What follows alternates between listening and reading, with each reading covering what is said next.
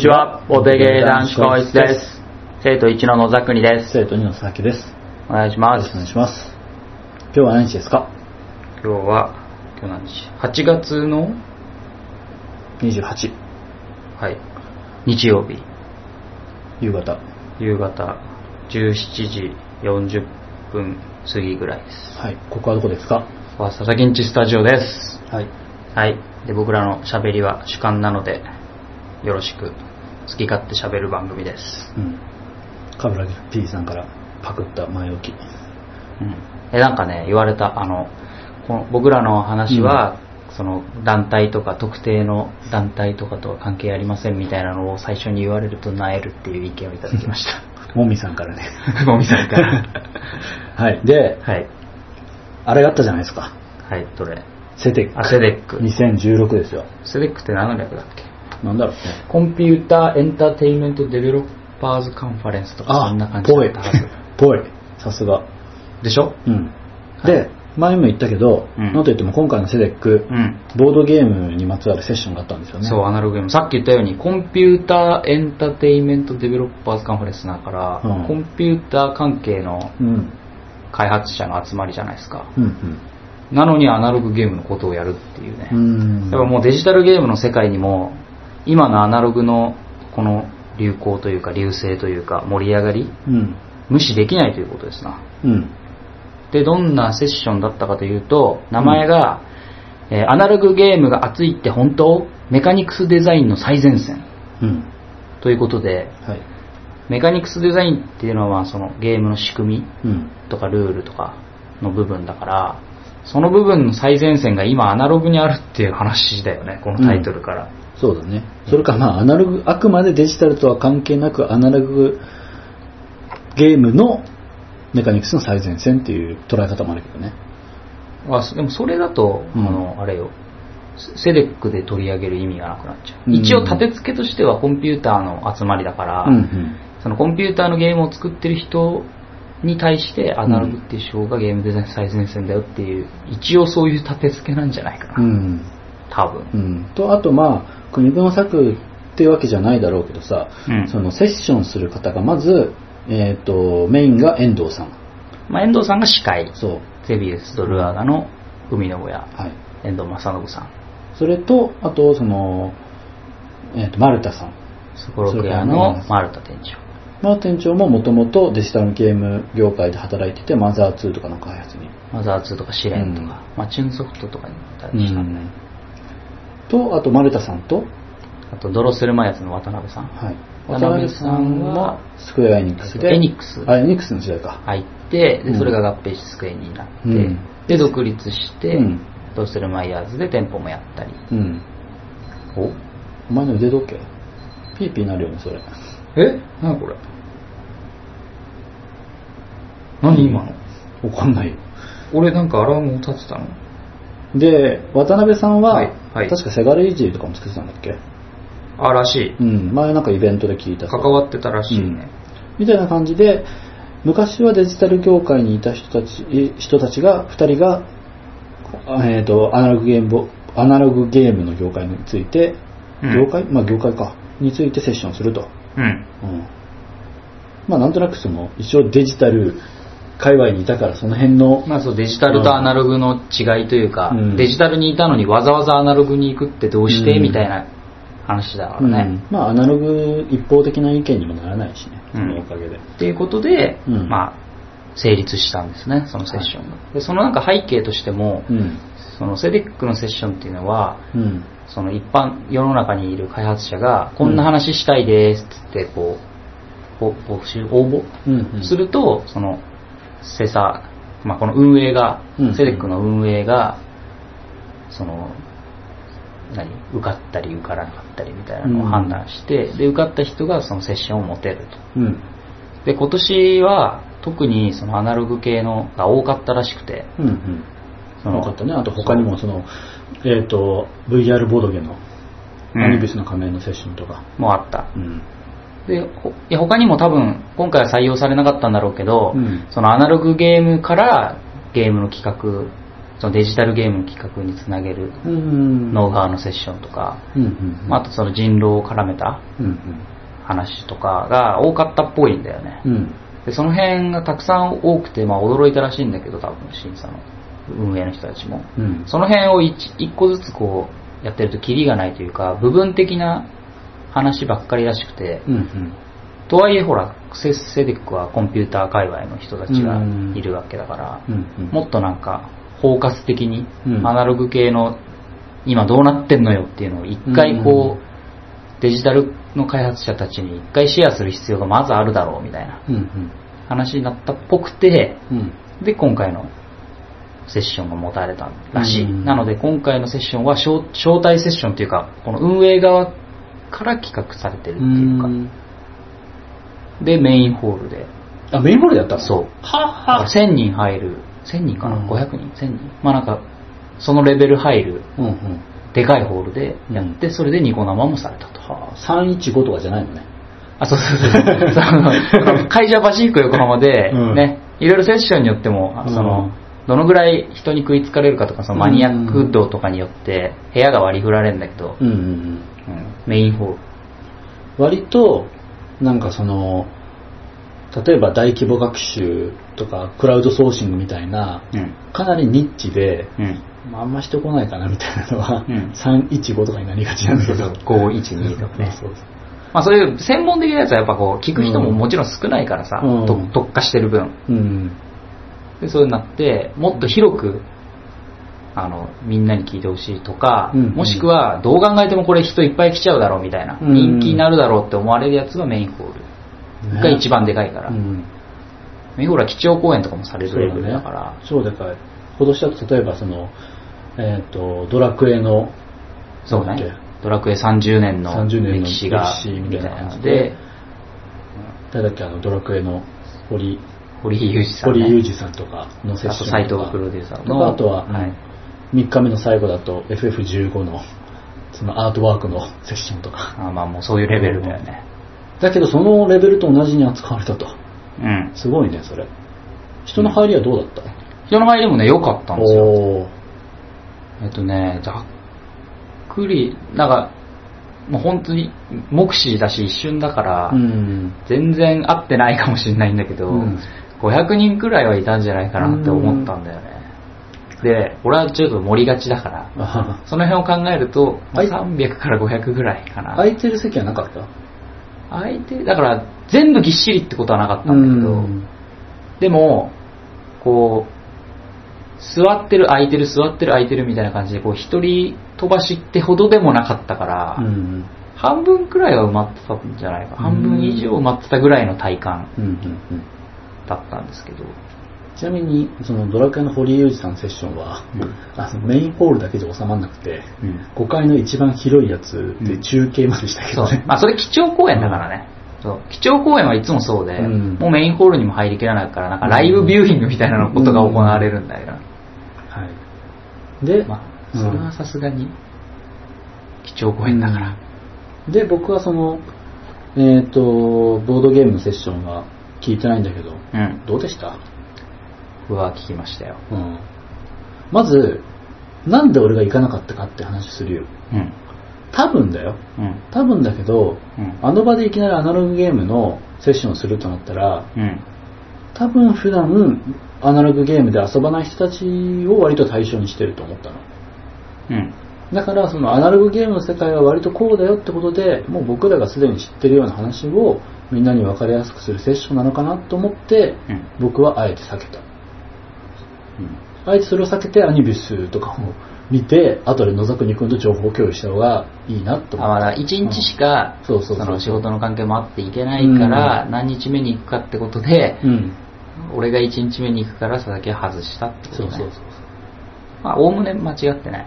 うんなんか俺ら、だってかまあ、ボードゲーム好き、うん。このラジオ聞いてる結構多派多数派のうん。過半数の人たちは知ってるような内容だろうとは思うんだけど、うん。まあでも具体的な数字とかで書かれてたんで、うん結構それは、これは刺激的だったうというか、ん。市場規模とか。うん、まさに丸田さんと渡辺さんっつったらショップ売りのショップ売りの丸田さん、デジネット売りの渡辺さんって感じで、まさに市場が丸見えになる、なりそうなし、まあその関係各所にも一応こう裏を取って取材みたいなのも軽くしてたっぽいんで、まあある程度す、まあ正確だしね、うんまあ正確であろう情報がうん。書かれてたし、うん。うん。って感じかな。うん市場規模3、40億って書いてあっ日本だけじゃないよね、もちろん。3、40億ってことは。た。日本、日本。え？日本人でそんないる？市場規模だよ。億円だよ。ああ、なんだ、30 3、40億人かと思って。どういうことって思って。あ、3、40億円う。ん。うんデジタルゲームに比べたら0.3%ぐらいの市場ってでも成長は著しいって。そうですよね。んそうでそれぞれ年ごとにこんぐらい売れてるうんじゃないみたいな売り上げの伸び、うんうん2009年を1とした時に今45倍伸びてるって言ってたようん。だから45倍6年7年ぐらいでうん。規模が45倍に伸びたぐらいの急成長市場うん。規模自体はちっちゃいけど伸び率は半端ないとうん。みたいな話を丸田さんがしてたうん。まあそうだろうね。で特に、まあ、その一役買ったうん。あ最初に今回話すのは近代型のボードゲームの話ですみたいな話をしてうて、ん。近代型とは？そうそうそうボードゲームぼまあまあちょっと待って順番を追うと、うん。まず今回話するのは、うん。えっとまあ、ボードゲーム。そのアナログゲームにはいろいろあると、うんうん TCG とかもあるし、うん。その TRPG もあるし、うん。あと伝統ゲーム。うん。そうあの囲碁将棋うん。系もあるでしょ、うん。でも今回はまあ一旦その辺は置いといて、うん。ボードゲームのことを扱うと。うん。ボードゲームカードゲーム、うん。カードゲームはトレーディングを含まない方。うんでその中にも近代型と旧来型があると。うんで旧来型っていうのはまあ UNO うん。モノポリーうんとか人生ゲーム。うん。人生ゲームはどっちに入るのかな。まあなんか結構昔からあるやつ。うんで近代型がまあカタンカルカソンヌニムトドミニオンみたいな、うんまあ我々がざっくりボードゲームって言っちゃううん。ところ、1960年以降ぐらいにドイツで確立したうん。ボ大人向けボードゲームの総称みたいな感じで言われてた、うん。でそこの話をしますと。うん。でそんぐらい日本ではそんぐらい伸びてますと、うん。なんか8割ぐらいが海外で2割ぐらいが日本日本でも増えてきたなって思うけどそれよりもさらに8割以上海外であるってことなんだ。ねまあ今流いやうん。国内で流通してるのが多分そんぐらいの割合で、ただし6年くらい前の時点ではうん6%とかしかなかったらしいから、うん。20%ぐらいまでは来たってことだね、うんうんうん。なるほど。であと日本語訳付きも5割ぐらいまでには増えてきた、うん。前は日本語訳すらついてないような本当に愛好家が個人輸入してたみたいな時う代ん。だったみたいなんで、うん。みたいなこと言っててで、まあ、それに一役買ったのがドミニオン。うんつってドミニオンの説明をまあ軽くして。うん。で今すげえ売れてるぜみたいな、うんうん。まあ、ひ一つのきっかけとして。まあ言っちゃえば俺もドミニオンで入ったぜの一人じゃあ一人だから、うんうん。まあ、そんな話をして。はい。で渡辺さんにバトンタッチして。渡辺さんはインディーズ界隈のさ、まあ、ゲームマーケットがこんぐらい伸びてるよとか、うん。あと市場規模の割にゲームデザイナー多いよねみたいな。俺ねまさにそれだと思う。そのゲームで遊んだり買ったりする人よりも、うん。作る方にハマってる人が増えてる。そう。デジタルじゃ全然ないよこんな、うん。その遊んでる人からしたら、ん。本当に一握りの人がデジタルゲーム作ってるはずなのに、ん。アナログの場合プレイしてる人割と作りがちうん。というのがあって、まあ、その辺がなぜかというところで、うん。まあ、渡辺さんの分析によると、まあ、一つはデジタルゲームとか普及してるから、うん。ちょっとこんなゲーム作ってみたいというぼんやりとした欲求がまず日本人はうん。結構持ってる人がいると。うんとかあとまあコミケをはじめとしたその同人市場というか、作ってみるみたいな文化とかそれに紐づいた印刷所とかがその個人を相手にする印刷所とかがうん比較的こう整ってるとか空気感があるから、うんうん。まあちょっと自分で作ってみるっていうイメージが湧きやすいとか。うんうんまあなんかその辺が結構指摘されてた。そうだね。まあ同人活動ってものがなんか当たり前になってきてて。でそれを作る環境っていうのもどんどん増えてきてまさにそこがボードゲームに対して都合が良くなってきた。あとはあれだね、あの抽象化と見立ての文化が日本にはあるから、うんその辺がアナログとマッチしてる。うん。うんなんか現実をさそっくりシミュレーションしようぜみたいなあのあるじゃんオープンワールドのゲーうんムみたいな、ああいうのってアナログでやろうとするとくっそ大変になるじゃん、うん。だけどそうじゃなくてそのシンプルなカードと数字だけで遊ぶとかさなんかそういう抽象化見立てうん。系はアナログって結構得意だから、うん。その辺の気質が日本人にはもっとなんかこう比較的備わっているので相性がいいとか、そうだな。ハピネスを爪楊枝で表現したいとかな。そうそう。だから この爪楊枝がハピネスですって言った時に、ん。何それゲラゲラってなるのがお互いにその見立てができてるというか、文化度が高いというか。うんうん。文化高い高い低いの話じゃないと思うけど。でも理解できるっていうのがすごいらしいよ。遠藤さんがその辺研究してるっぽいんだけど、うん。やっぱねそういうそこで笑えるってことがすごいらしい、うん。日本人とか。なるほどね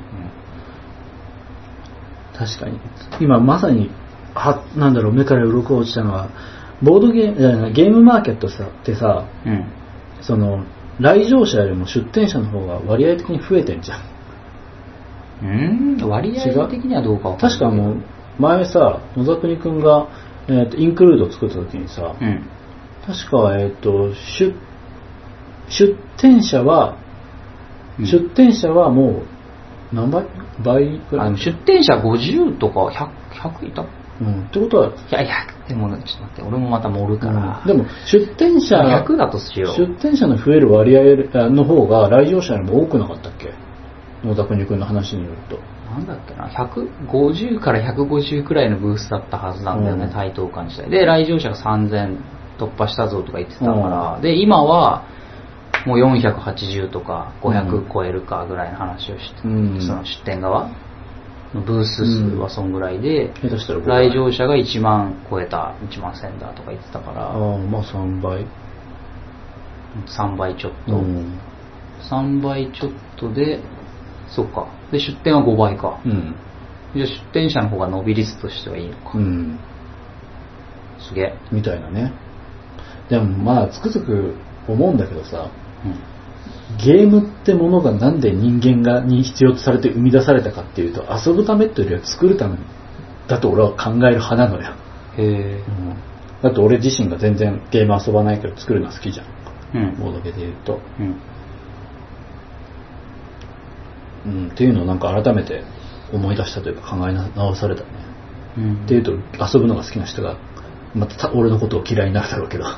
いやもう別にいいんじゃない、うんうん、はい。いやそうんそれぞれじゃない。うん。特に最近はねそのクリエイターとプレイヤーが結構立場が同格というかうん。昔はやっぱこうクリエイターが作ったやつをプレイヤーに落ちてきて、トップダウンで遊ぶみたいな図式だったのかなって感じがするけどやっぱ企業が作って個人が遊ぶみたいな、うん。うんでも今ってその辺ぐちゃぐちゃだしプレイヤーがすごい有名になったりとかさ。うん。うん。うん。ああまあ確かにね、うんそうか。競技者というそうそうそう。見方か。競技者。それがその e スポーツみたいなアスリートみたいな感じで特化した方のうん。有名人と、うん。まあ、この間もこの話ちょっとしたけどさ、うん。パフォーマーというか、うん。うん。エンターテインメント面白がる面白く伝えるみたいな方でやる方、うん。うん。うん。まあでもそっちも評価されてるしさ。うん。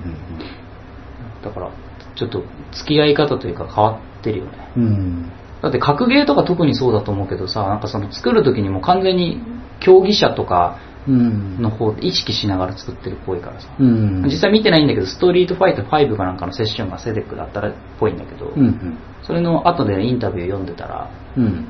うん、やっぱこう観客が見てて分かりやすいようにアートデザインを設計していくみたいなこととか書いてあったから,、だから絵的にはリアルではないんだけど、うん。こう大げさにわざと表現させて、うん。観客からしたら何が起きてるか分かりやすいようにするみたいなところを意識して作ってるみたいなことが言われてたんで、うん。その辺がむもう無視できないというかお互いに意識し合ってこう進化してるというか、うん。ぽいよ。うん。まあちょっと話もこんがらがってきたんだけど、うん。ちょっと思い出したから言いたかったんだけど、あれね、俺が前収録で、うん。なんだっけ、ゲームを遊ぶ側の人は見下しちゃうって言ったのをツイッターで、えーと、誰だっけ、あの、ゲはいテーブルゲームインザワールド。インザワールドの小野さん。小野さんにアットが来てて、お前それ、ちょっとやめてよ、ほ おーってついにこの人から来たかって思って。うん。うんまあ内容はなんかこうみんな見下すとか見下さないとか、まあ見下すとかない方がみんなで楽しめますよみたいな。うん。いや、ほんとそうだよ。うんお叱り俺マジ申し訳ない気持ちになったよ、それ見て。でもね、うん。まあ。いや、俺、うん最初言っとくけど、うん俺今言ったように、うん全然平等だと思ってるよ。うん。お前はね。うん。で、俺は見下してると。うん。うん。あ、そう。いや、まあその通り。まあそれはみんな見下したりとかがない方がみんな楽しめるよ。うん。でもね、俺が決めることじゃねえんだよ。誰かを見下してるって。ほどうすればいい？見下しちゃダメだよって言われて、あ、はい、すいません。もう見下しませんって言うにもさ、う。あ、でもついつい思ってしまうってこと？ついついというか、思っちゃいけねえとかそういうもんじゃなくて、うん。客観的に見て俺は思ってんだもんって。あ、うん、どうどうすればいいの？いいわ。うんラジオでうん。公衆に言うかどうかってのはまた別の話なのかね。思ってても言うんじゃねえよって話か。でも、それを伝えるための僕ラジオなんだもんね。まあでも、まあ、いいんじゃない、うんまあ佐々木は別に言ってもいいんじゃない、でも俺もその思ってることをうん。言う、言いたいからラジオやってる感はあるんで、うん。うんあんまり人のことうは言えない。ん。まあ、なんだろう。どう言われようとでも俺が決めることじゃない。正直さとりあ思っちゃうまあ、うんまあ本音、本音というか言うとさ、作ってる時はさ、うん。なんかちょっとこう、俺が完璧だぜみたいな、ある種こう、うん独りよがりというか、うん俺が最高だぜ、もうこのゲームが究極だぜ、もう他のゲームなんて、もう足元にも及ばないぜ、みたいな、うんちょ、ちょっとこう、おごった感じも、の瞬間もさ、やっぱないと勢いがつかないというか、自信もできないというか、まあそういう瞬間も、なんかあるんだけど。感じもするし、で、実際遊んでる瞬間は、うん。いやもうこの作者、ダメだな、みたいな、うん。こうした方が絶対面白いのに、みたいな、こう、またある種、こう、俺が最高のプレイヤーだぜ、うんみたいな、全部、その作者よりも分かってる感というか、うん。勝手な思い込みというかさ、が、こう起きる瞬間もあったりするしさ、うん。まあ、自分勝手だよね、人間ってとか思いながら、人間ってつか俺だけかもしれないけど、うん。俺自分勝手だな、まあ、知ってるけど、とか思いながら、やるけど、まあでも総合して言ったらやっぱ平等なんじゃない？まあ、平等かどうかっていうのは、ぶっちゃけた話、それはみんな平等なんだよ。だって同じ人間だもの。うん。そんな飛び抜けた人もいるだろうけど、そんなの、所詮同じ人間の範囲だから、うん。結局一緒なんだけど、まあそれはあくまで大きな、それはあくまで事実で、うん。俺は事実じゃない、事実では平等なんだけど、俺はでも見下してんだよあっていう話。はい。はい。ウイス。てかまあぶっちゃけた話、見下さないとゲーム作れねえと思って。それがだって俺が作ったものを、あそう、気持ちで見下してモチベーションの話じゃないよ。うん。その、だって俺が作ったものを他の人たちがどう遊ぶかっていうのは全部よ予見してこうするだろう、まあああするだろそうみたいな。そうそうある意味見下ろ見下ろさないと作れねえのに見下しちゃダメ、まあ見下しちゃダメなのは分かってるけど、でも下しちゃうんですよ、って い。うん。まあでもその瞬間やっぱあったりするよね。うん。その、まあこれもゲームデザインの定義にも関わってくるけど、そのゴールとうん。ルールを与えて、うん。その中のそのプレイヤーの思考とか振る舞いをコントロールするのがゲームデザインっていう考え方があるわけですよ。でこれは全然そうの通りだと思うから、こうしたら勝ちですよみたいなそのうん。ゴールじゃん、でこのゲームではこういうことをしてよくて、うん。これはやっちゃダメで、うん。こうするといいねみたいなことがルールで書かれるわけじゃん、うん。そうすると人間はその中で振る舞いをするしたり考えたりするから、うん。まあ、ある種ゲームデザイナーのこうコントロールされた範囲の中でやるわけだから、それはある種こう見下してるというか、うん。まあ神になってるわけだから、うん。世界を作るってことだから、まあ、その図式はあるし、うん。あと、まあ、このから人類にこれ足りないからこのゲーム作るわみたいなうん。モチベとかがあったりするわけじゃん。うん。ここの、これやれよみたいな。うん。ある種そういう考えでさ、ゲームって作られたりすることもあるわけだからさ。うん。だから、まあ現状も満ち足りてたらそのゲーム必要ないからさ。うん。だから何何か足りないとか、あこのこのゲームなんかここが微妙だな、じゃあ、うん俺的に思う最高のこれを作ろうみたいな感じでゲーム作ったりするわけだから、うん。まあある種こう、ね、自分が一番だと思ってるっていうことはあるから、まあそういうのはあるだろうけど、うん。まあ、やっぱ言うか言わないかじゃない。俺だってね、俺だってね、こう、ボボードゲーポッドキャストの中で一番やばいやつだと思うけど、まあこれじゃいけないラインくらいは上がるからね。ちなみに言っとくけど、うんそろそろもうみんなにやばいやつだと思われてるから、いろいろね。俺だって言っちゃいけないことはわかるよ。話とか。話とかね。はい、次のはい話行こうか。。まあ俺はスルーしますよ、そういうのは。はい。で、なんだ？えーっと、セレックのそのセッションで他に何かあった？他ね、俺はなんかはやぶさ2の話とか。ああ、もうボードゲームのそのセッションの話は終わり？ボードゲームはそのぐらいかな。うーん。あと超どうでもいいんだけど、うん。あのレッドブル配ってんじゃん。ああ、レッドブルお姉さん。そうそうそう。うんセレックの会場内でレッドブルを背負ったお姉さんがレッドブル配ってるんですよ。うん。まあプロモーションだよね。うん。まあ、ゲーム開発者は多分トップクラスに飲むからね、レああ、そういうッドブル。ことか。それであんなところで配ってんだ。普通の一般人に比べたらさ、うんうんゲーム開発者めっちゃ飲むでしょ、レッドブル。うん。その IT 系の人とか。飲むかなうちあんま飲んでる人見ないけどな。割高だし。いないけど、高いじゃん、レッドブル。まあね、デカビタでよくねってなるんだよ、オタたちは。なるほど。うん。まあとにかくお姉さんがいるわけですよ。うんうんうん、で、俺普段飲まないようにしてるから、ちょっとレッドブル危険そうだから。ああ、はい。なんか上飲するとさ、あんま良くないでしょ。うん。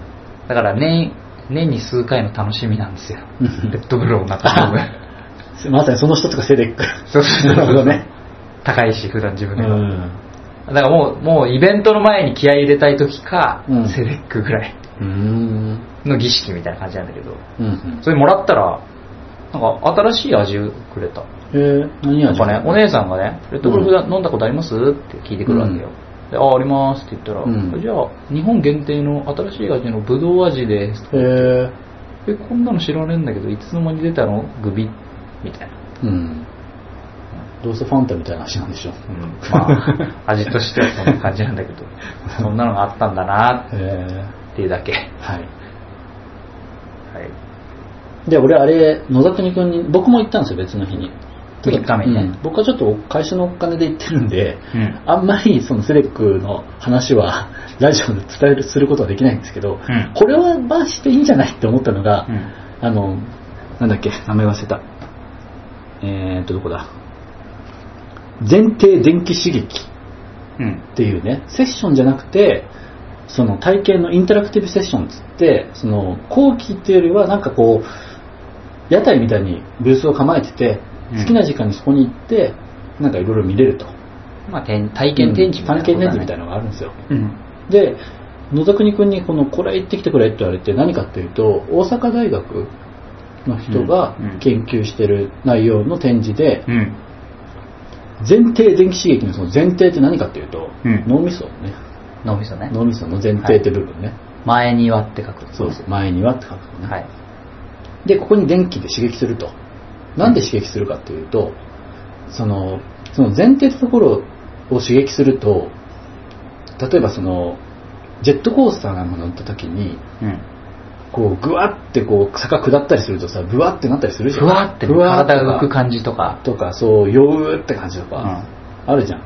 あれを、もうその、映像とか、うん。音以外にも、うんもう脳みそにそこにダイレクトで電気流しちゃえばいい。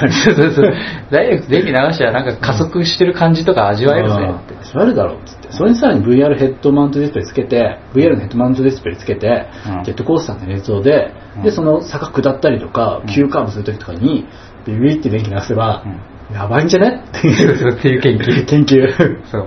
やりましたよ。はい。まず結構人気だったみたいで、整理券配ってて、ああ、そうなんだ。うん。で、もう、野国君に行けって言われたから、あこれ多分人気なんだなと思って、うん朝一で行ったの。素晴らしい。うん。うん。朝一で行って、うんで、その整理券もらおうとしたんですけど、んまず前日から来てる人もいたのね。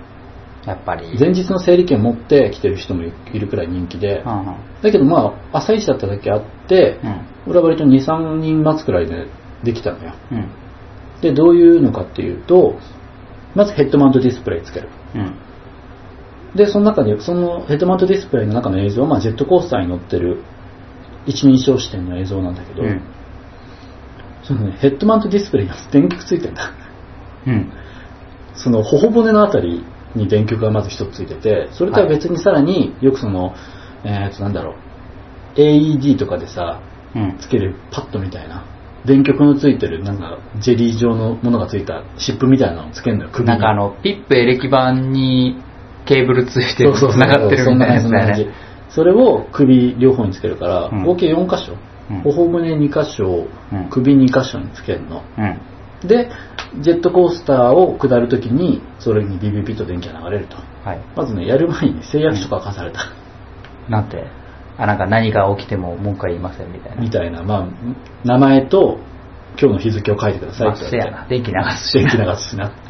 あ、やるじゃん。うん。最初に結論言うよ。うん。あれはないわ。ない。うん。ないっていうのはどういうこと？まず、あ、ないっていうのはあくまでその体験の上でね、発想は良くて、うんちゃんとしたその機器とかを用意できたらうん。問題ないと思うんだけど、うん。まずね、電気超痛い。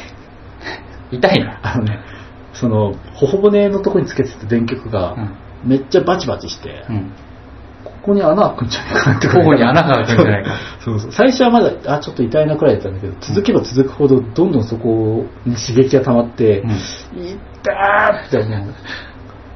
うん。でね、もう一つ盲点だったのが、うん。僕銀歯入れてるんですよ。は奥歯にね。うん。電気が流れるためにね、口の中に鉄の棒入れられたみたいに苦くなるの。ああ。多分その口の歯の奥の銀歯に電気が流れて、たり、その唾液とかとで反反応応し、してて、めっちゃ口の中苦くて、うん。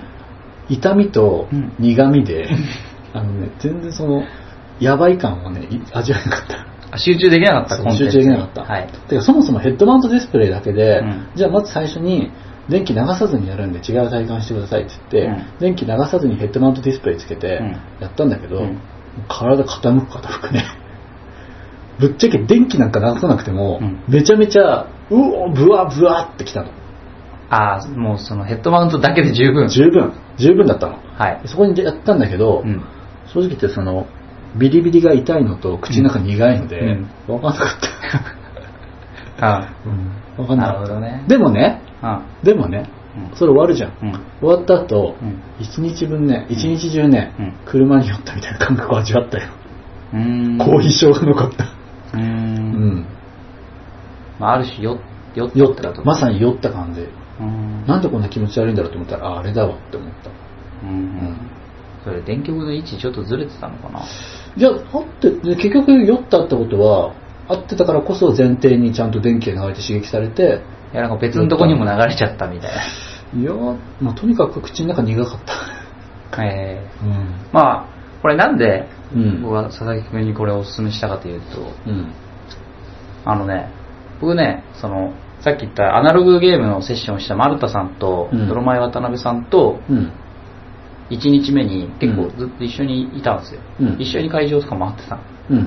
割と長い時間。うん。うんで、その時に、なんか、ここ行ったって言われて、うん。あ、なんか、チラッとは見たけどやってないっすって言ったら、うんえこれすごかったからぜひやった方がいいよって、うん。二人にお勧めされて、うんえ、そうなんすかって、なんか二人に言われたらちょっとなんか気にまあなる確かにね。そううん。ただ、まあ、他のセッションとか移動時間とかもろもろあって、結局できなかったの。うん。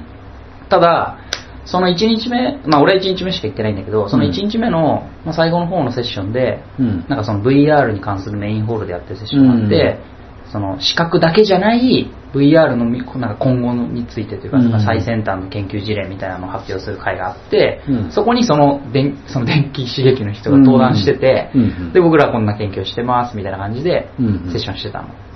多分それでうん。みんなおーってなって、うん。人気になったんじゃないかな。うんだから多分1日目の最初の時点ではそこまで整理券配ることじゃなかったと思うんだよな。うん、まあわかんない。実際そんな列ってほどじゃなかったから、うん見た、見てた時に。うん。ただそのセッションが終わった後に、まあ後で言うけどちょっと飲み会とかがあって、ちょっとそれの準備とかしなきゃいけなくて、うん。すぐ会場で出なきゃいけなかったから、うん。その実際に自分ではできなかったんですよ、うん結局。だから佐々木に託したんですよ。頼むって、これはやっといてくれって。で、行ってきた。行ってきたら口の中苦くなった。ほんと超苦いの、口の中が。錆びた鉄の僕、そのさ、ジェットコースターでさ、カーブするたびにさ、うん口の中に錆びた鉄の棒突っ込まれてみ？嫌でしょ？嫌だね。だからさ、だんだん怖くなってきてさ、もう次のカーブ来たら、うわ、来るって うーこれ苦いまた来るってなる苦いって感じだった。へえ。でもそのね、うんその前提刺激の人のセッションもね、うんいい、もう、クレイジーで、いや、相当盛り上がったみたいね。その研究の人が。ですごい爽やかな高青年みたいな人出てきて、うん。なんか若々しい爽やかな高青年みたいな人出てきたってなって、うん。で、あ、こんにちは、っつって、僕らが研究してるのはこういう電気刺激です、つって、うん。で、その電気を流すことによって、うん。なんかその体感を高めますみたいなことうん。言ってて、でいろいろ、その、じゃあ電気を流すにもいろいろあって、うん。その、目の周りに電気をつけたりとか、うんその首の周りにつけたりとか、うんでそれによって視覚とか聴なんか味覚とか、うんうんそういういろんなものをこうコントロールできますとうん。でそれぞれについての今の最新研究事例みたいなうん。のを紹介したんだけど、うん例えば触覚ですとか言って、うん。なんかこう今さ初音ミクのさライブとかでさこうホログラムというかこう立体映像みたいなの研究とかあるじゃん、うん。でそれのそうそうそうとかもっと発展するとそのテーブルの上に 3D の方ああ、まさにその点に映もあったとか、あとまあ AR とかでさ、うん。実際机の上のマーカーから初音ミクとかボワンって出てると、うん。で、まあ、出るじゃないですかと。うん。初音ミク出たらやっぱこう触りたくなるじゃないですか、うん。でも触ろうとしても今スカーってなるじゃないですか、うん。だから電気流します。って えこんな軽くないよ、うん。こんな軽くないけどすごいこう軽く言うとこんな感じで,、うん。でじゃあどうするかと、うん。うん電極つけますと手にで 触る瞬間に電気流しますうん。そうすると、まあ反動が起きて、実際触ってるようになります。うん。で、なんか、ここだけにつけると、まあちょっと多少感覚はあるけど、でもなんかちょっとやっぱ押せちゃうからダメなんですよね、みたいな。うん。だから、こっちにも電気つけます、みたいな。なんかそれで、触ると筋肉で反動が起きて、触るようになります。うん。じゃあ次、味覚いきます、つって。皆さん、このな、このホールにいる皆さんも、ちっちゃい頃とか、まあ電池舐めた人とかいると思うんですけど、うんみたいな感じで。うん。なんかこう、あたかもみんな電池舐めてるかみたいな感じで 話もするし、うん。そう。で、なんかこう、VR のそのヘッドマウントディスプレイつけると今酔う人がいると。うん。その VR 酔い。はいはで、それが起きないように、まあ、いろいろ開発者たちは工夫してると。うん例えば、その映像の中に鼻を描写すると。い。鼻ってどの鼻顔についてる鼻そう。プレイヤーの鼻。うん。 nose。うん。で、そのヘッドマウントで視界を覆った時に、うん。自分の鼻っぽいものが、うんその視界の鼻の場所にうん描写されてるだけで、うんなんかそこを基準として脳が処理するらしくて、うんちょっと酔いが軽減するとか、あとなんか飛行機とかのコックピットをわざわざ描写することによって、うん自分が今こういう位置でこういう傾きでいるみたいなことを脳が認識しやすくなって、うん酔いが軽減するとか、そういうのがあると。うん。でそれは映像によるその工夫うん。じゃないですかと。うん。僕らはそこを電気流すことで解決しましたって言って、こことここになんか電気をつけてこうやったらいけるんですよね、みたいな話とかしてて、こいつクレイジーだなって思いながら。とにかく電気を流してそうそう解決したそうみたいな。男そうそういや実際はこう、本当に研究の淡々とした感じで言ってんだけど、なんか、こいつ爽やかなクレイジーサイコパスなのでは、みたいな、まあいい意味でね、うん。すげえ。いい、いい、結構褒め褒める感じうんどういい意味に捉えたら電電極サイコパスが。だなと思って。うんで、最後、質疑応答とかも、うん。もうなんかみんな、その電気流すことに興味を取られて、うんうんなんか、一日何分ぐらい電気流しても平気なんですかとか、うんなんか電気流していい場所とかってどうやって決めてるんですかとか、うん実際実験とかって誰に電気最初流すんですかとか、うんなんかその電気流すことの危険性についてばっかり質問してて面白かった。そう。いや、アカデミックのセッションはね、意外と面白いんだよね。うん、やっぱ面白いセッションにも種類があって、企業とかがやるセッション、セデックの場で、うん。やつもあるけど、大学で研究してる人がセッションするっていう講義もあるのよ。うん。俺も今年見たセッションの中で面白かったのが、なんかそう、クラウドソーシングと、うんあとは大規模学習っていうのを用いた、うんそれを CG 業界にどう生かしていくかってセッションがあったんだけど、うん。これすごく面白かった。うん。で喋ってる人も東大生と、あとどこだか忘れたかな、上智かな、うんみたいな感じで頭いい人たちで、やっぱ頭いい人たちって考えること面白いなって思って。内容は話せないけど、うんそのセッションの内容は、まあねちょっと。まあそういうのあると。うん。うん。やっぱ結構面白いですそれ面白かったですね。なんか、結構ゲーム業界って、まあ、オタだし、なんだろう、ちょっと変な人たちが多いからさ、うん大学で研究とかされづらい分野だったりするけど、今、ちゃんと真面目にする人が増えてるからね。どんどん増えてると思うね。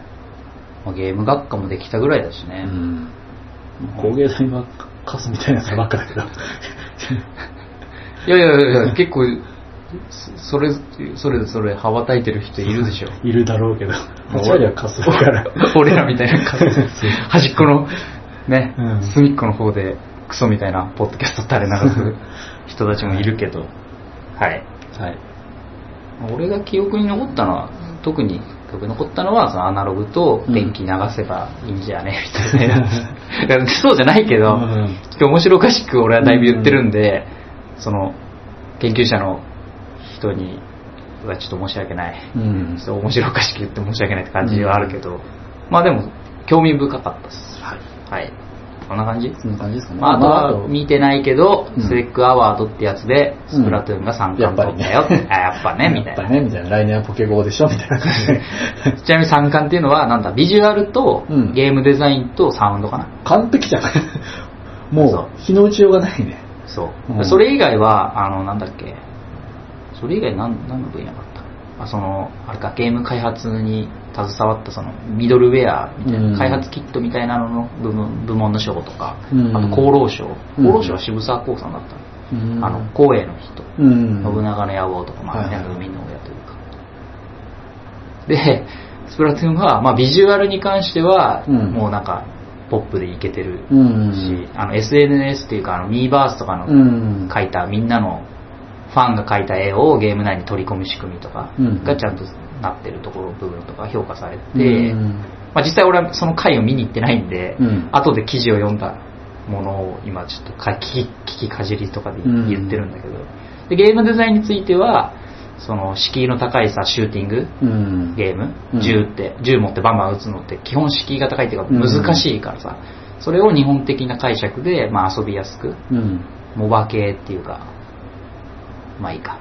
まあそういう、ちょっとニッチになりがちなジャンルをうまく噛み砕いて、こう、みんなが遊べるようにしたと。しかも、シューティングで言われがちな、こう、人を殺す、殺伐としたみたいなところじゃなくて、うん。まあ色の塗り合いとか、みたいなところに、こう、うまく視点をずらして、うん。温かみのある感じまとめたみたいなうん。部分でゲームデザインが評価されて、うんサウンドに関しては、あの、塩カラーズっていう、なんうんかそのゲーム内に出てくるアイドルの、のキャラの盛り立て方とか、実際にそれをニコニコ超会議とかでライブやったりとか、うん。その現実にもう発展させたような取り組みとか、うん。まあその辺が評価されてことで、うん三冠。まあ大体ネットで評価されてたところって感じだね。うんまあ、でも、まあすごかったからね。うんで来年はポケボースかね。来年ポケボーだろうね。まあもしくは、えっ、と、ポケモンのサンムーンもうちょっと噛んでくるかもしれないけど。うんうん。まあ、まだそっちはや出てもないからわかんないけど。うんはい、そんな感じです。そんな感じですかね。はい。セデック。まああと、セデック、あれだったようん。ポケモン超いいのいっぱい出た。ポケモン GO。うん。セデックってさうん、人増えてるのか知んないけどさ、うんセッションってさん、会場前に並ばないと入れないセッションいっぱいあるじゃん。あ、来る人増えたよ、多分。うん。学生なんかもいるし。うん。で、そのボードゲームのあれもそうだけどさ、うんそのゲーム業界とはまた違う人たちもさ、来たりするじゃん。うん。セレクってうん。だからどんどん人増えてて、もう待ち時間が結構すごかったりするじゃん。うん20分前からぐらいには並ばないと下手したら入れないセッションざらにあるのよ。あるあるその間何やってるのかっつったら、何やってたらいいかっつったらポケゴーなんだよね。へえ俺以外もやってたね。多くの人が。あでさ、うんパシフィコ横浜ってさ、うん横浜のさらに端っこの海側にあるじゃん。ある水辺の近くってなんかいいポケモン出がちなのよ。ああなるほどで、しかもセレク会場だけあってさ、うんその、常にポータルにルアーがああだった。確かに、ううんにやってたわ。ポケストップにルアーが巻かれてるからさ、ん。めっちゃ出んのよ、いいのが。うん。もう正直俺その日だけでう、ん。レベルの経験値が半分稼げたね。なるほどね、うん。俺やってなかったポケゴうん。なんか1日目のその会場に向かう時にうん。起動したら、うわもうルアーばらまかれてうるんさすがって言ってそれ以来はやってないわ、うん。へーまあ、そんくらいですかね。はいはい。あとその後にセデックの飲みをしましたとはい。セデック飲みあったじゃないですか。はいあの、怪しい人が主催してる。クリコミニはい、クリコミニなんだ、一応名目としてはあれ。うんうん。まあ、何かっつうと、うん。あのアナログ界隈の人集まるじゃん多分うん1日目に、うんそのアナログのセッション聞きにうん。ってことはそのセッションで1日目に人が来るってことはその後にアナログに特化した飲み会をすればアナログ関係の人といろいろ交流が深められてうんいいなと思ってたんですようん。うん。でもみさんと俺割とセデックで一緒にいがちなんで、うんここ数年うん。でもみさんは交流会やってるじゃないですかうん。で顔も広いしうん。もみさんがなんかイベントやるよって言ったらみんなに届くじゃないですか、うん。だからでもみさんあーってクリコーってやってるからクリコーミニをしてやりましっていうことにして、うん。飲み会やりましょうようんででもみさんをその気にさせてうん。イベントを やるっていう 言い出しっぺだけ、あ、お前が言い出しっぺだったんだ。まあでももみさんも同じようなことは多分考えてたとは思うけどその同じようなことを考えてたもみさんを「いややりましょうよ絶対しときますよもみさんが言えば」っつってうんそそのかした、うん。実際来たからね。そうそうそうそしたらもみさんが人をいっぱい集めてくれて、実際18人ぐらいうん。集まったからねうん。あのさ、うんで、僕がもう行ったんですよ。それに。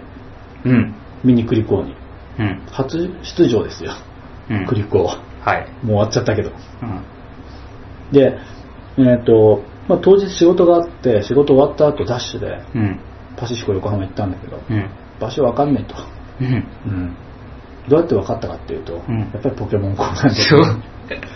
僕、横浜でパシフィコ横浜っていうか、まあクイあそこは飲んだ場所はクイーンズスクエアか。ランドマークタウン隣の商業施設の。うんまあそうだったんですけどオあそこ、よく行ってたんだけど、うん。うんなんか、みなとみらい線から行くこと少なくてさ、うん。その、よく桜木町の方から行ってたから、うん。みなとみらいさんから出た時、ここどこだか分かんなくて、うん。飲む場所のところは映像としてのイメージあったんだけど、そこにどうやったら行っていいか分かんなかったうん。のよね。うん。どうしたらいいかって言ったら、うん。多分あの辺だったら、あの、でっかいギターは、でっかいギターの看板が近くにあるんだけど、うん。あそこは絶対ポケストップになってるなって思って。ポケモン GO を開いたらやっぱなってるしここかっつってうん。たどり着けたと、なるポケストップが目印になってたどり着ける。つけたと。で行くじゃん、うん。あのねわざわざ急いで行ったのにね、うん。そのでそのもうすでに僕が行った時は始まっててうん。すで、にいるメンバーたちが、うん。居酒屋のテーブルをなんかこう3つくらい使って座ってたと。うん。行ったら僕の席ねえってなって。うんでったよ。見たら、うん。野沢国君ともみさんもいないうん。タクのとこにうん。座ることになったんだけど、うん。あの瞬間の俺の不安感わかる。いきなり呼ばれて、うん。いきなり行ったら、全然知らない初対面の人たちとうん。飲むっていう。うん。どうしてくれたの？え？うん。もう佐々木だしいいかな せやな。そういう扱いやな。あ、でも知ってる人はいましたよ。行ったら。うんかぶらぎピ、かぶらぎピーさんがいました。うんうん。じゃあよかったじゃんうん。でもね、喋ったことあるってことの中じゃないんだよね。そりゃそうだうん。なんかお互い、あの、まあ、カブラギピーさんもポッドキャストやってるし、うん。うん。だからなんとなくこう、しもみさんの知り合い同士みたいな感じ、イメージ。ああ。でも途中で行ったでしょ、俺。たす助け舟というか。言ってくれた、助かったけど、でももう、早計すでに落としたんだけどね。まあわもう割とすでに盛り上がってたのよ。じゃあ大丈夫？結果オーライ？うん。結果オーライ。だいたいカブラギピーさんがいい感じにボードゲーム業界の話とかしてくれて、いいな場は良かったです貴重な話じゃん。うん。なんかあの、えーっと、なんだっけ。いや、ちょっとその、カブラギ P さんが言った内容がどこまで、その、公開していい話かわかんないから、具体的にどんな話したかとかは言わない方がいい。そっか。うんまあ、ぼんやりと言うと、うんなんか、その、ボードゲの、うん。なんだっけ、その、なんていうの、ああいうの、あの、同時に作ったのを置いてもらうのと、委託？委託、うん委託とかどうなんですかねって話を、ぼんやり、なんか、かぐらぎピーさんも罰が悪そうな顔で、ぼんやり答えてくれたって感じでした。丸。うん。はい。うん。とか、あと、実はポッドキャストやってるんですよ、みたいな話をしてうん、場を盛り上げたと。うん。なんかね、もみさんが、うん。もみさんが、その、俺のことをうん、いろんな人たちにうん、全裸で一人で収録してるやつっていうの、っうん。ていうふうに広めてるみたいでさ、色目じゃないだろ。いやさ、うんなんか、あの、次の日、次の日じゃない、その、その、えーっと、僕が行ったセデックの日うん。にも、もみさんと会ったのよ、たまたま。うん。そしたらもみさんが、うん。なんか前の日の飲みで仲良くなったうん。某ゲーム会社の人たちと一緒にいて、うん。あ、この人ですよって、なんか全裸でポッドキャスト撮ってる人って、何その紹介って思って、だから、しかもその、その俺が全裸でポッドキャスト撮ってることにすごいその人が食いついてさ、え、全裸でポッドキャスト撮ってるんですか？って。え、全裸っていうのは、それはもちろん言わずにやってるんですか？って言ったら、いやうん、言ってやってますって。言わなきゃ意味ないなって思ってとか、言うからいいんだよ、ですよ、とかなんか、うんひたすら全裸でポッドキャストを撮ることについて語らさせられたんだよ。珍獣扱いじゃん。そうそうそよかったな。う。うん。有名人じゃん。とか、あとは、うん。毛の話をなぜかすることになってる。毛と全裸に関しては佐々木に任せろみたいな。そうそうそうそやったじゃん。う。なんか、除毛クリームでヒゲを処理する話を、なんでしたんだっけ？確かお前が突然来て毛の話を振ったんだよな、俺に。した。うん。しそれよかったじゃん。うん、除毛クリーム。人笑い取れて。そうそう。なんか毛の人としてインプットされた。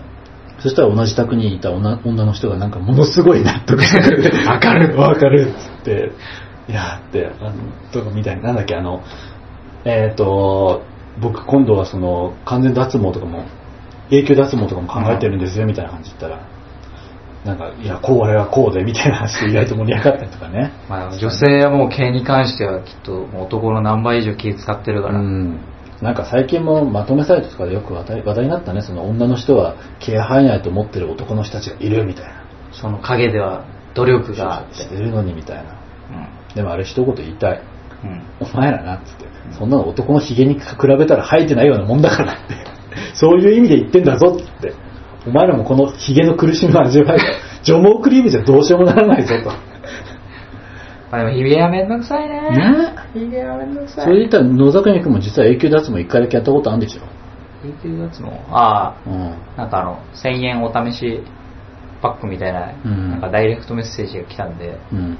体験みたいなやつを試しに話の種にやってみたよって。うん。まあいつかその話するか。まあちょっとラジオのネタにしようって思って行ったのに、うん。すんの忘れて、うんもう早く。さ最近思い出したんでしょ。いつやったんだっけな ?6 月くらい？うん。でも1、2ヶ月前にやったうん。ことなんだけど、うん。せっかくやったのに忘れてた、言うの。うん。もう話が脱線してる自覚はあるんだけどさ、うん話したいから言っていい？いいよ。カップルパックとかさ、ないのかな？カップルパック？そのさ、除毛ってさ、まあ俺ももちろん今、その永久脱毛をさ、ヒゲにしたいなとは思ってんだけどさ、うんむしろ男性よりもさ、女性の方がしたいと思ってんじゃん。うん。永久脱毛なんて。うん。場合によってはその、どんなプレゼントよりも永久脱毛をくれた方が喜ぶじゃん、女性って。なるほど。うん。はい。それだけど、永久脱毛高いじゃん。やっうんぱ全身とかやるとさ、女性だと20万くらいかかるっていうし。はいはい。だから、例えばだよ。例えば、カップルとかで、うんカップルないし、むしろ夫婦。うん。夫婦とかでうん。永久脱毛したいなって思ってもさ、うん。もうお互い同じなんだろう。貯金内でやってるとさ、うん。そんな贅沢なことできないって気が引けるじゃん、うん。だから言い出しづらいと、うん。まあただでさえ脱毛だし。うん。だけど男女その女の人がやったら男の人はなんと無料とかしてくれるしたら、はいはいはい。男も実は一回くらいヒゲを永久脱毛したいなって考えたことあるんですよまあ俺も全然できる、タダでできるならやりたいぐらい。そうそうめんどくせえもん。うん、そんな自分からは言わないけど誰しもが思ってると永久脱毛したら便利だなと、うん。だからその男の人も安くなるっていうクーポンがあったら女の人も言いやすいんじゃないかなってはいはいはい。ちょっと私私で行けば一人分とか。そうそう。私実は永久脱毛したくてでもそれが20万もかかっちゃうのって。だけど私が言ったらあなたもそのおひひげの永久脱毛タダでできるわよって言ったらダメかしら？い言っちゃダメかしら？永久脱毛にってっていう感じでさ。うん。うん。なんか良さげじゃないお俺のヒゲタダ取れんの？あ、じゃあいい。じゃあいいよって。もう20万で2人だったら安いもんだよねみたいな。例えば？うん確かに。そういうのないのかな？逆のパターンもあり得るよその男がさうん永久脱毛するって言うと高いじゃんうん。多分20万どころじゃないよね顔全部やるとうん。40万くらいかかるんじゃない？倍のうん。だからまあ奥さんがいる人か言いづらいうん。俺のヒゲエグシャツもしてんだけど40万もかかるんだけど言っちゃダメとは言いづらいけど、うん。俺のひげさ40万でなんか全部なくなるんだけどさそれ行くとその女の人も永久脱毛タダになるんだってってどうする？って言ったら多分奥さんうん。もう満面の意味で首を縦に振ってくれると思うの まあ、タダでできるかわかんないけど。どうですかこのプラン、うん。うん、下手したらこのプランの提案だけで人儲けできそうな予感すらするんだけど な、ありそうなもんだけどね。うんないのかな？どうなんでしょうねうん。うん、そうね。聞いてますかミューゼさん？なんか特化してるイメージあるよね。その女性に特化みたいで女性に特化してんだよ。な。もしくは男性に、メンズ TBC みたいな感じで。で女性の方がやっぱ特化してんだよ。なぜなら女性の方が明らかに利用する人多いから、うん。永久脱毛、うん。だけど男性で永久脱毛する人って少ねえんだよ女性に比べて。そりゃそうだろうな。でどうそれだとどうなのかっていうと、うん。情報が少なすぎてうさんくさい業者が判別できねえ。除毛業界って結構うさんくさい業者特に美容関係だよはいはい、はい。美容関係ってさうさんくさい業者が上多い上にさ男だとその数がさ女性よりも全然多いのよメンズエステってやつはなるほど。うんだからしっかりしたところがやってほしいの。はいはいはいで、しっかりしたところってやっぱり女性を優遇してるからさ、男性やってなかったりするんだよね。うん。わかる？今の俺のマジなイラつきが。なるほど。うん。で、野田国君解も、消すれば。野田国君もそんなのに引っかかったから、ちっとも脱毛されなかったんでしょ？いやいや、されたされた。された？うん。で、それに関してはまた今度。うんはい。なのでなんかでも、もうすでにあるだろうからさ、うん。ちょっと探して今後考えてます。うん？そういう、ちゃんとしたところで永久脱永久脱毛すんの？それ毛。いつかね。へえーうん俺も永久脱毛お金かかるから、いいしや、やんないっす。はい。はい、そんな感じ。してあ、まあ、セレックの飲みはね、最終的に途中からあの、マルタさんと、ああね高山さんも来てくださって。そう、あの、一日、まあ一応誘ってみたんですよ。うん。その、このアナログ界隈の人集まるからどうすかって。うんうんそしたら、まあ1日目に登壇するじゃん。で、うん登壇した人専用の、うんその主催側が、セデックの運営が主催してるようなうん講演者オフ会というか、うん講演者交流会みたいなのが1日目にちょうどやってると。だうん。からそっちがあるから、ちょっといけねえわってなって、うん。あ、まあ、そうっすよねって。うんってなってたんだけど、まあなんか時間を見たら、その講演者飲み会がちょ、まあ、若干早めに終わると。うん。だから、その後、まあ、ワンチャン時間あったら、こっちに来てほしいっす、みたいなこと言ったら、来てくれた。うん。ちなみに隣、うああ、隣。隣の会場でやってた。ああ、そうだったんだ。うん。まあなんかね、そその、パシフィコから近い場所がいいと思って、会場を俺が調べてたんだけど、その、うん俺らの飲み会の会場を、うん。やっぱこう、20人とかのレベルで席取れるところってやっぱ限られてて、うん。その会場近くだと。うん。まあ選択肢がいくつか上がったうちの一つが、うん。その講演者会、飲みの会場だった。うん。で、まあその上から順番に連絡してったんで、うん。結果その会場には連絡しなかったんだけど、うんもししてたら多分もう予約で、予約で抑えられてますみたいなことを言われて断られたんだなうって。ん。そうで、丸田さん来るじゃん。うんちょうどうちらの席のとこが一つ空いてたから、そこに丸田さんが来たんだけどさ、うんその時にさ、丸田さんが来た時に野沢くんがさ、僕にさ、うんほら、この人、すごろく屋の丸田さんだよってうん言ったじゃん。うん。やめて。知ってる？さすがに。え？ー、佐々木さん、え、そんなことも知らないのってこと多々あるかでも、らさ。すごろく屋の丸田さんはさ、うん一度い、なんだっけ、なんだっけ、あのー本の、あー、そっか、イベント行ったね。そう、なんだっけ、あのー紙ペンゲームズのイベントとかねイベントに行ったわ行。ったわ、知ってる？それ知ってるわ。うん、すごろく屋のマルツさんだよって言って、思わず知ってるわって言ったら、うんマルツさんがびっくりして、え、何？って言われて、あ、すすいませんって言って、マルツさんはさすがに知ってますって言った方があるけど、うん。うん。っなるほどね。てことがあったね。あ、知ってるよ、さすがにマルタさんと渡辺さんは。そっか。うん。あと、嬉しかったのがさ、うんモテギ聞いてくれてる人がちょいちょい来てくれたね。あー、ありがたい。あ、佐々木さんですか？って言って。うん。いつも聞いてます、ありがとうございます。つって。うん、あとなんか、ニコニコ動画やってる人も、うん。ニコさんだっけ？んうん？ニコさんってニコニコ動画やってるあれ違うか？なブログブログか。うんニコさんっていうかニコ動の人かと思った。違う。変な勘違いしちゃった。ブログ。なんか実は、その、一番最初に作ったフルーツおポンチうん。の時になんかさ、CU に来てくれてたらしくて、うん。あ、なんかやりましたよ、つって。うん。まあ、ぶっちゃけあの時はなんか微妙な空気になりましたねって言って、許してって。最初に、一番最初に作ったやつだからそれ重々知ってるから許してって言ったけどさ、ありがてうん。うん。ちゃんと聞いてくれてる人がいたってことで感動しました。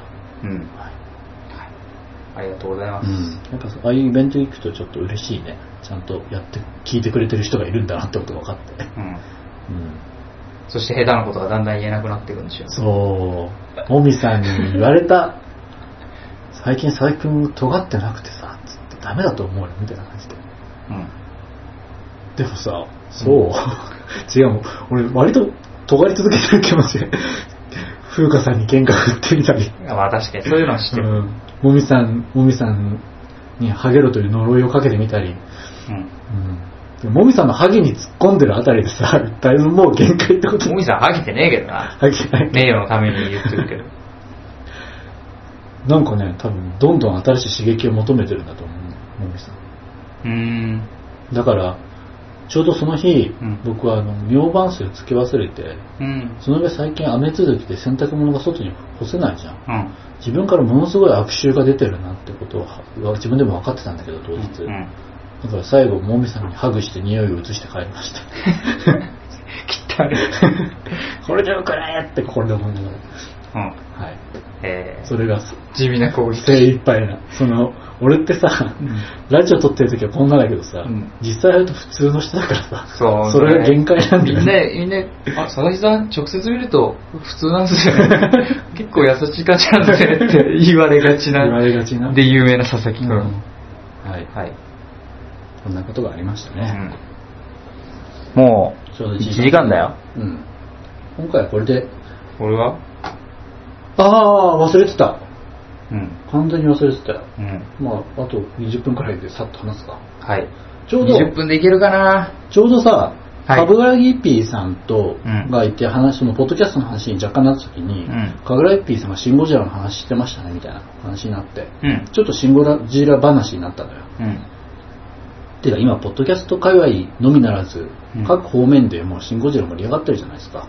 なんか面白いのか一言言わせろ感がねそうそうそうそうそう。それもさ、単純にみんな面白い面白いって言うんじゃなくて、その面白いって褒めたたいてる人を逆に叩く、妙な、へ賛成派と否定派で、もう兼ね合いもあってちょっと盛り上がってるじゃん。ーうん。で、それで言うと僕らはもう見たんだよね、お互い。見ました。別の場所と見ました。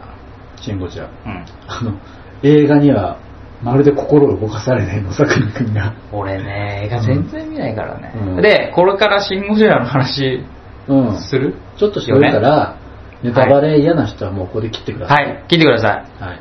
言ったからね。うん。それに他のポッドキャストにに比べて、ううんちらがシン・ゴジラについてなんか面白い話ができるっていう保証は正直ないし、保証どころか絶対、絶対絶対面白くないから、うんどうでもいい話のうん巻き添えでネタバレをするといううん最悪のパターンなんで、見てない人は最悪のネタバレになっちゃネうから。タバレいいいいって思ってる人は、じゃあ今すぐ切って、はいなんか、えートウモロコシの回とか聞くといいと思います。そうそう。とか、カブラギ P の方聞いてくださうんい。ボドオレ。はい。はい。で、でさ、はい。見たよ。見た。はい。まず俺から言っていい？うん。ちょっとその、みんなが触れてる部分と違うところで感動したところがあってさはいはいはい。僕、川崎に住んでるじゃないですか。はまさに今ここ、川崎じゃないですか。い。うん。すぐそこ、多摩川が走ってるじゃないですか。うん。うち、うん。まさに、うんあの、多摩作戦の近くなんですよ。あの辺だった。うん。いつもあの辺通って帰ってきてるんですよ。うん。なんなら、その前さ、その、花火、去年だよ。うんまさに去年さ、花火が突然打ち上がってさ、うちら撤収した話あったじゃん。あった。あの花火が打ち上がってるのがまさにその辺なの。うん。で、今年はそこで花火まで見てきた。まさにあの多摩作戦でうん戦車がずらっと並んでるところで。はいはい。あそこ花火大会の会場なんだ。そへえ。う。でさ、うんその、ゴジラがさ、うん多摩作戦の時にさ、うん。橋を蹴飛ばしてさ、うんその橋が吹っ飛んで、落ちてきあったねて、戦車たちが全員やられるじゃん。うん。あの橋を走る電車にいつも乗ってうん仕事がやってんのさ。あれ何線？あれは多分京浜東北線とかだと思う。じゃあ俺もそれ乗ってんだ。多分。多摩川突っ切るじゃん。電車に乗って。ああああの辺だと思うの、まさに。へえ。うん。なるほどね。うん。だから感動して、うんやべえって。うん。まさに、その、花火がさ、上がった時にさ、うちですごい音鳴ったけどさ、うん戦車が多分、なんだろう、戦車が撃ってても多分同じような感じだぜ。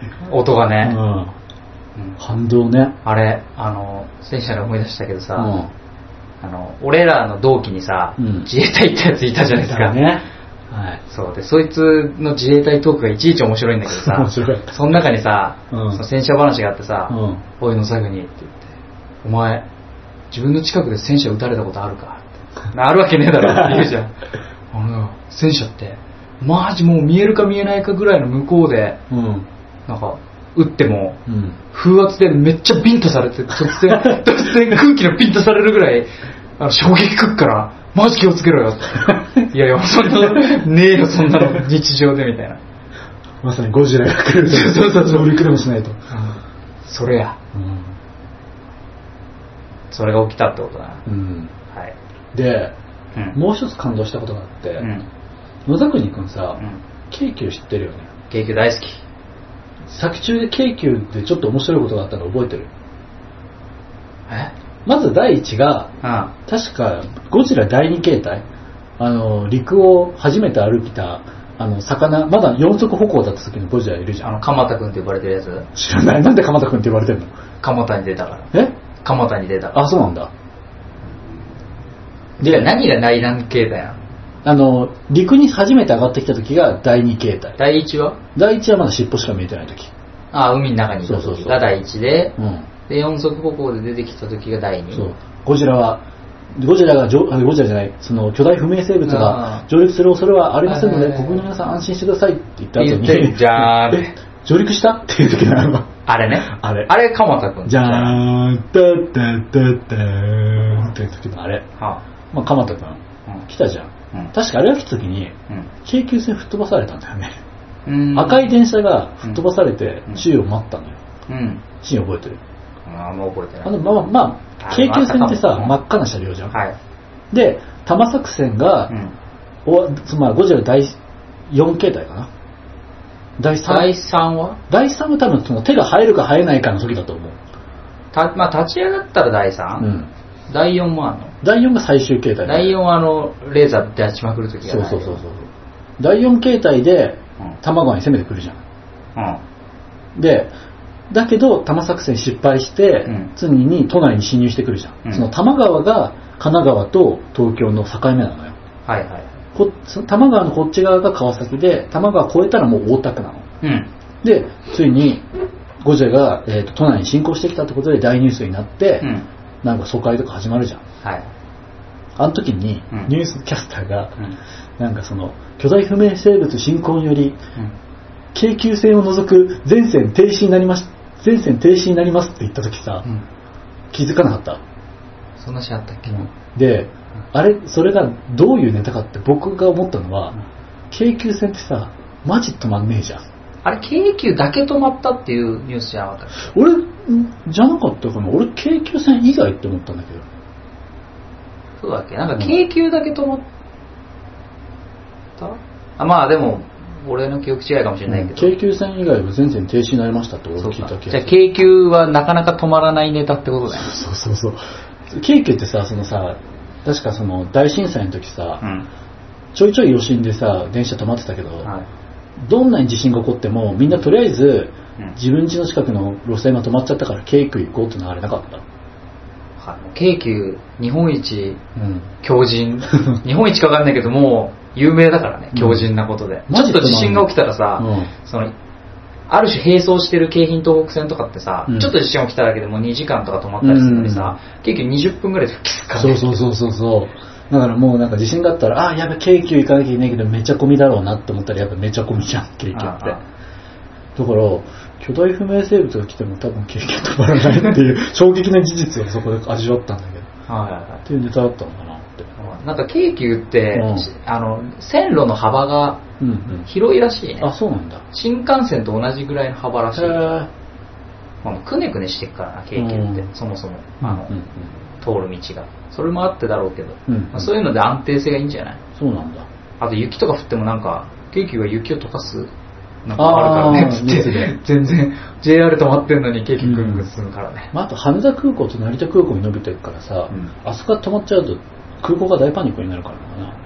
なるべくそこは強靭に疲れてるのか。あー。うん。まあ、そういうのもあるかもしれない、うん。まあとりあえず俺京急好きだよ、うん。もう京急民なんで大活躍だったよ。シン・ゴジラで京急。ああんま出てこないけどさ。あでも蒲田とかってもう京急あでもそうか、まあ、JR も通ってるかうん。まあでも JR のなんかあの高高架？下とかあ京急じゃないのかな？まあなんかだいぶ映ってたよねうん。いやまあ今回電車がね、大活躍だったからね。電車超受けたわあ笑ったわやっぱあれは取り上げられるし、もう言うまでもないわね。無人在来線爆弾。あれはもう、ね、ネタというかもうやったれって感じだよね。うんだから、まさに子供でも楽しめた一瞬だよね。乗り物があんなに大活躍するとは。基本、シン・ゴジラ子供には退屈な映画だと思うけど、ああ、まあ政治家のシーンが多いから、大人のオタク向けだよね。まあ基本はそうだとは思うけど、うんなんかね、あのパワーナインゲームズ、あの、パワーナインラジオを聞いてた時にシン・ゴジラの話をしてて、確かそこで言われてたと思うんだけど、うん。そのナインさんが分析してて、うんうん。こう結構序盤とかがこうリアルっぽいというか、うんうん。実際に震なんかこう大災害が起きた時みたいな話がどんどんしてて、えー最後の方に行くにつれてだんだんこう特撮っぽいというかお約束というか、うんこう作り話っぽいうんうん。話になっていくみたいな分析しててあさすがすげえと思ったんだけどうん在来線爆弾とかさねなくないあれだってそんなさ線路が綺麗にさ なんか瓦礫とかないとは思えないしさまあ、猫じゃ誘導するにしてもね。そううん。そんな都合よく線路のさちょうどいいところにさゴジラがいるとかも含めてさ、うんちょっとしたこうコントみたいなうん瞬間だったじゃん。それとか、あと最後のさ、その、なんだっけ、えっ、と、や、ヤシオリ作戦でさ、うんその冷却剤を口に直接投入するじゃん。はいはい。あれとかもいろいろ言われてるけどさ、まあ、他のラジオで受け売りだけど、トウモロコシの会がそこでの、トウモロコシの会の中の、うん。あれはスガッツさんだったかな、確か。うん。なんだけど言ってたのは、うんその、それでも、なんかちょっと間抜けに見えるし、ありえないって思うかもしれないけど、うん。その、今回のシン・ゴジラって、うん結構その、東日本大震災をモチーフにされてるじゃん。まあ完全にしてるよね。で、その時のさ、うその、例の福島原発がさ、爆発した時のさ、対応とかってさ、こんな感じなかったみたいな。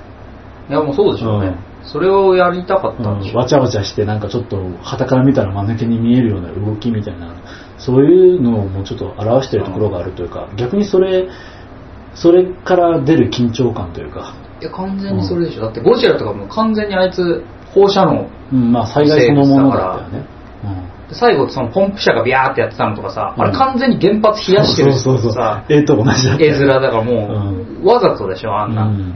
完全にそういうことだよね。ね。だからもうどうしようもない自然災害を擬人化してるっていうか、キャラクター化してるものがゴジラ。そうそうそう。であと CG ワールドってあるじゃん。のコンピューターグラフィックスの中に、えーコンピューターグラフィックスに関しての、えー、と雑誌？うんまあ割とクリエイター向けの本なんだけど、うんあれでも、えー、とシン・ゴジラ取り扱っててさ、うん。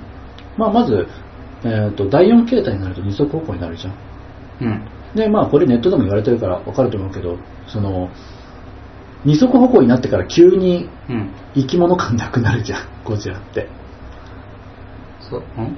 なんだろうそのさ四足歩行の時さ、うん生き物感やばくてそれが怖くなかった？エラがちゃんとあってさ。ああ、結構なんか CG っていうか、うん。表面もなんかヌルヌルしてる感じとかあそうそうそうったし、なんか血みたいなのブワーって入ったし。そうそうそう。なんか独特の海洋生物的な怖さがあったけど、ん。後半に行くほどなんかそのちょっと子供っぽくなったというか作り物感が出たっていうのはまああえてやってるというかそのまあ今までのゴジラにもうオマージュしてんだ。そうそうオマージュしてるところがあってちゃんとその着ぐるみの中にさ、うん。あれでフル CG だけど、うん。着ぐるみの中に人が入ってる動きをあえて再現するためにモーションキャプチャーとかでやってるのね。あれしかも中身野村萬斎ね。歌舞伎の。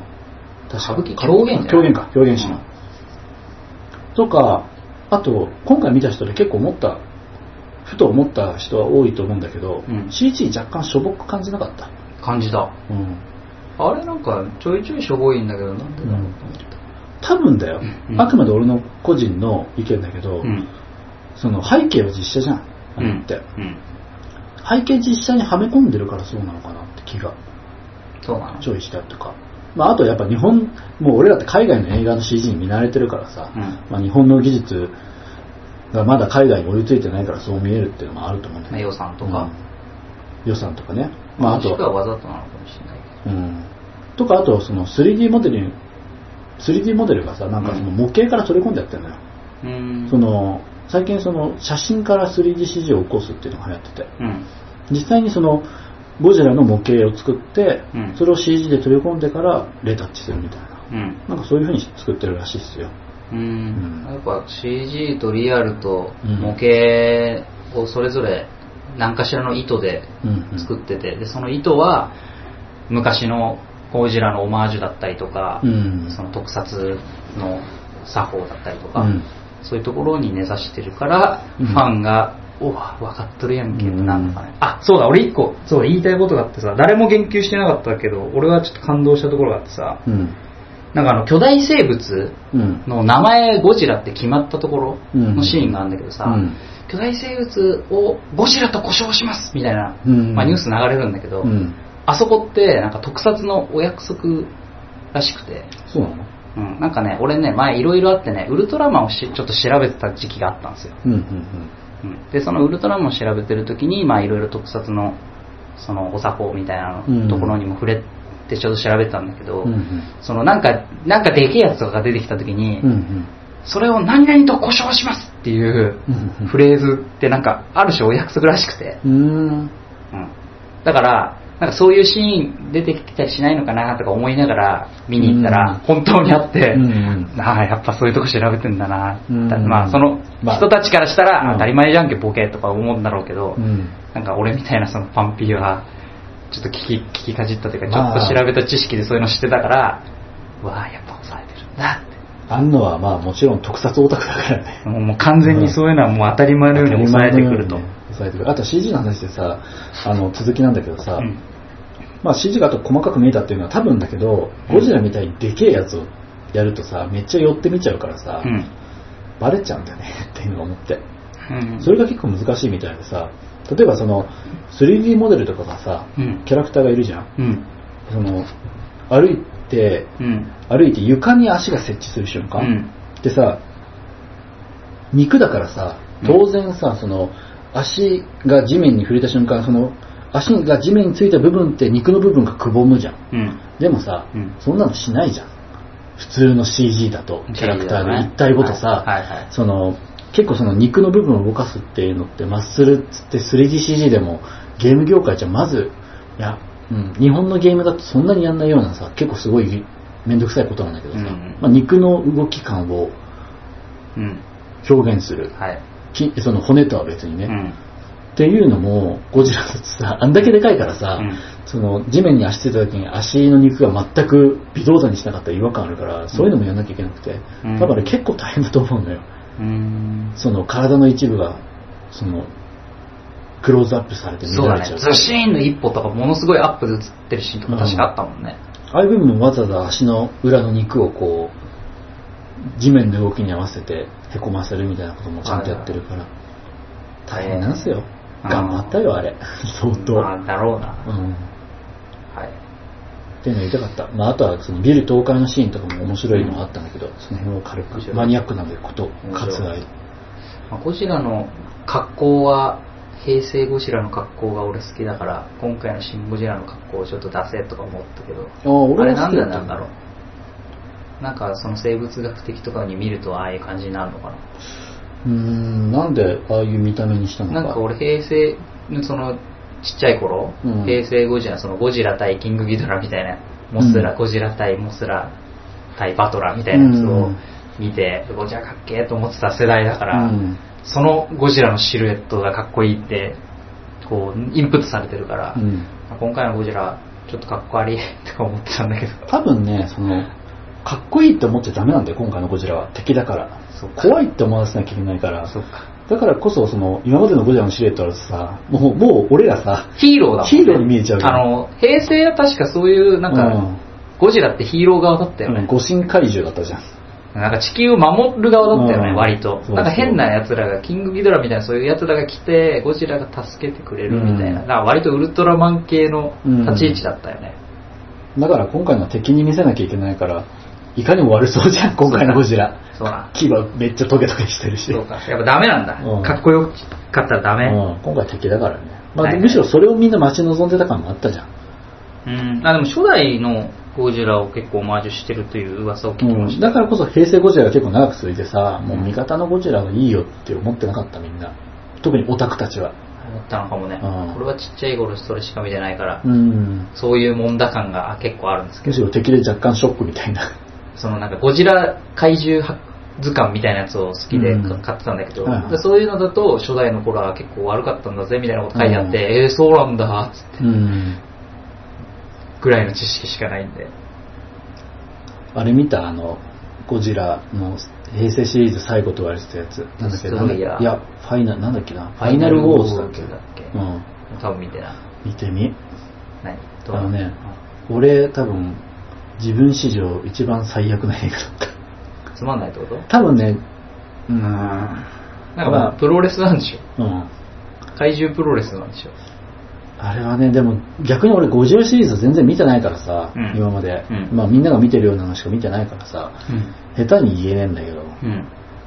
なんかね、たまたま木曜、あきなんだろう、その日曜日の土曜のロードショーみたいなのお昼にやってて、なんか途中から見たから、なんだかわかんなかったんだけど、後半の方になって初めてこれゴジラだったんだって気づくのね、まず。え？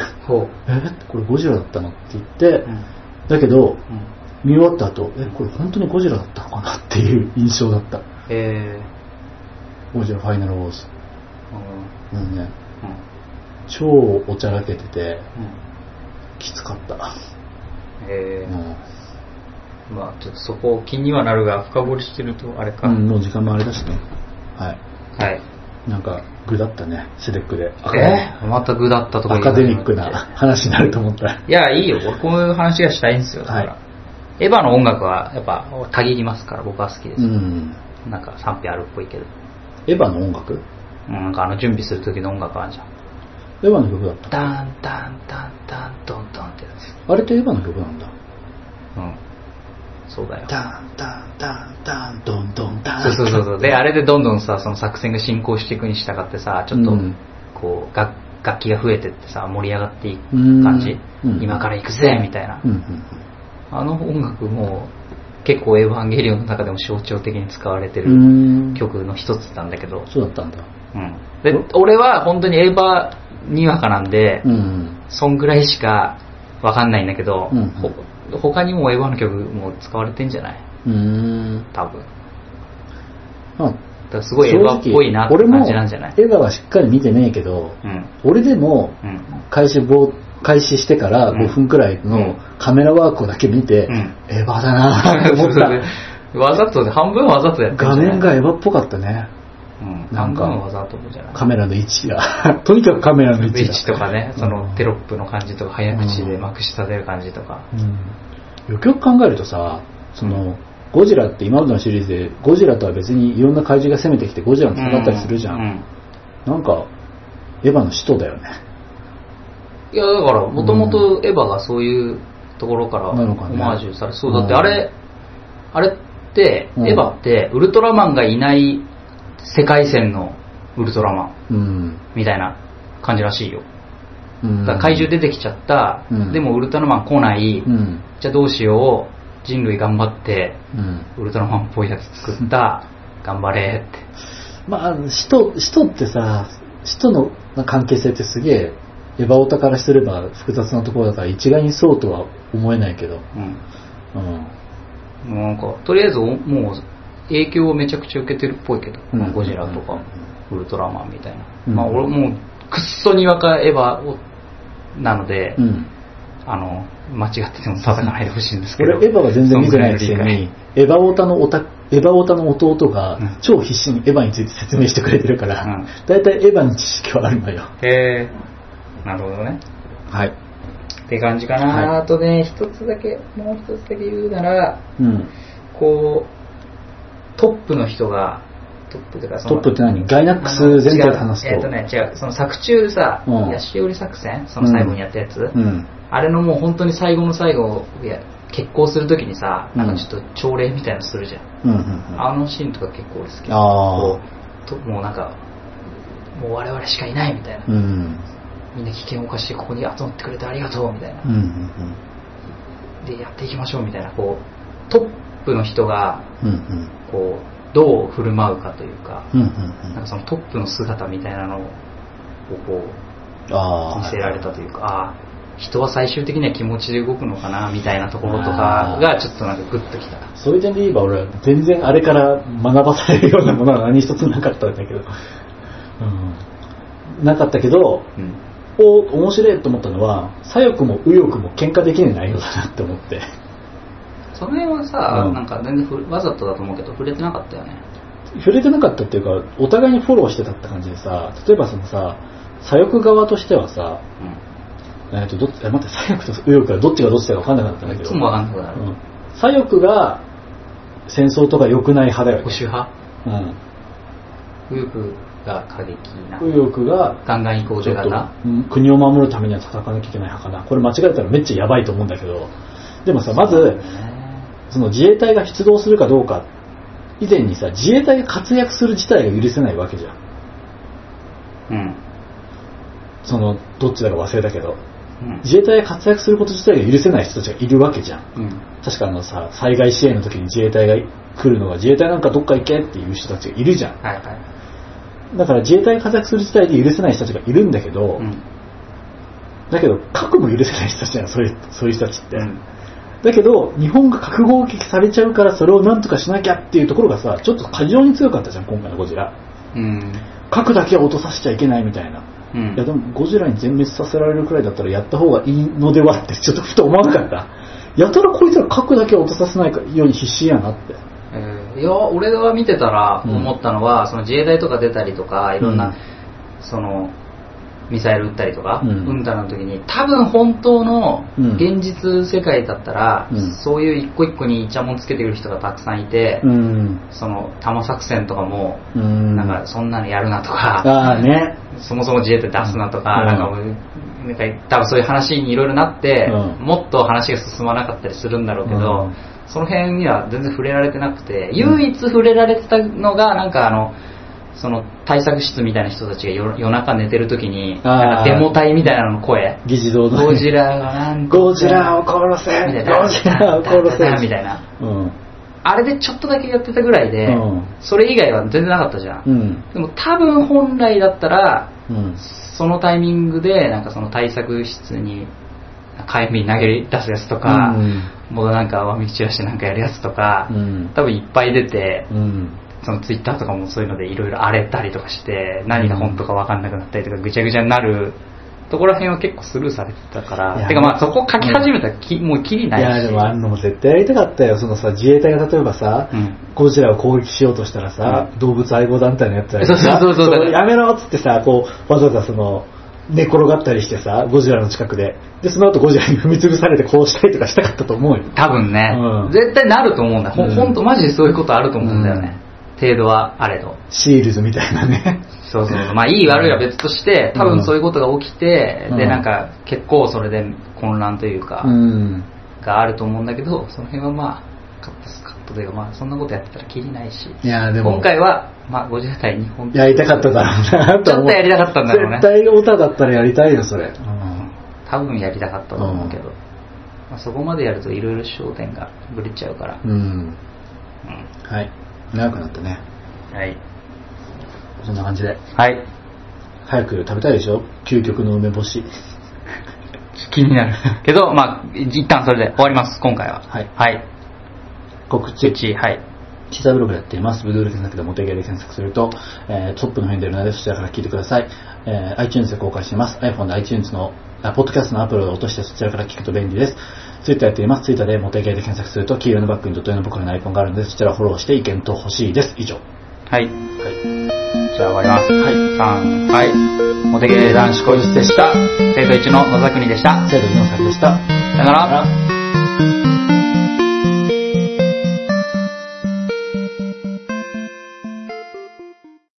野田国くん、電源切れてるから押す必要ないね。本当だ、IC レコーダー。うんどうしてくれんだよ。電池後で貸すから2本目は頼むよ。